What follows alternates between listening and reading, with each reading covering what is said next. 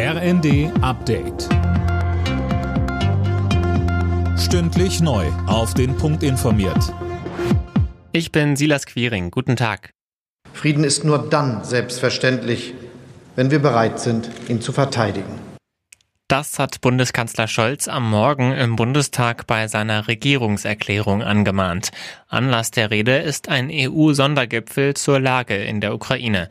Weiter sagte Scholz, Unsere Länder sind offen, frei und demokratisch anders als Putins Autokratie.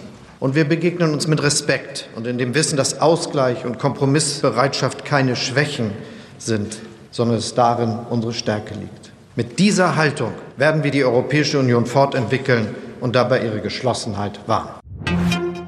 Der Bundestag will heute eine Reihe von Entlastungen beschließen, unter anderem einen Tankrabatt. Die Steuern auf Benzin und Diesel sollen vorübergehend gesenkt werden, damit der Literpreis wieder deutlich unter 2 Euro fällt. Auch das bundesweite 9-Euro-Ticket für Bus und Bahn soll beschlossen werden.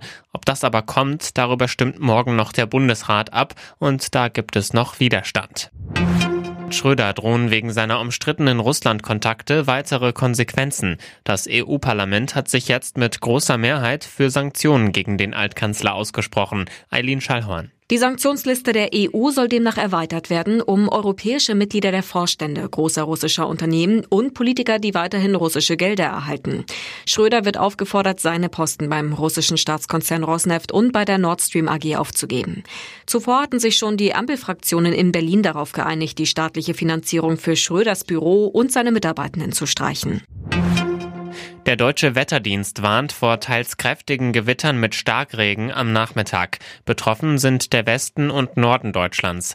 Morgen zieht dann eine weitere Unwetterfront von NRW und dem nördlichen Rheinland-Pfalz bis nach Vorpommern. Alle Nachrichten auf rnd.de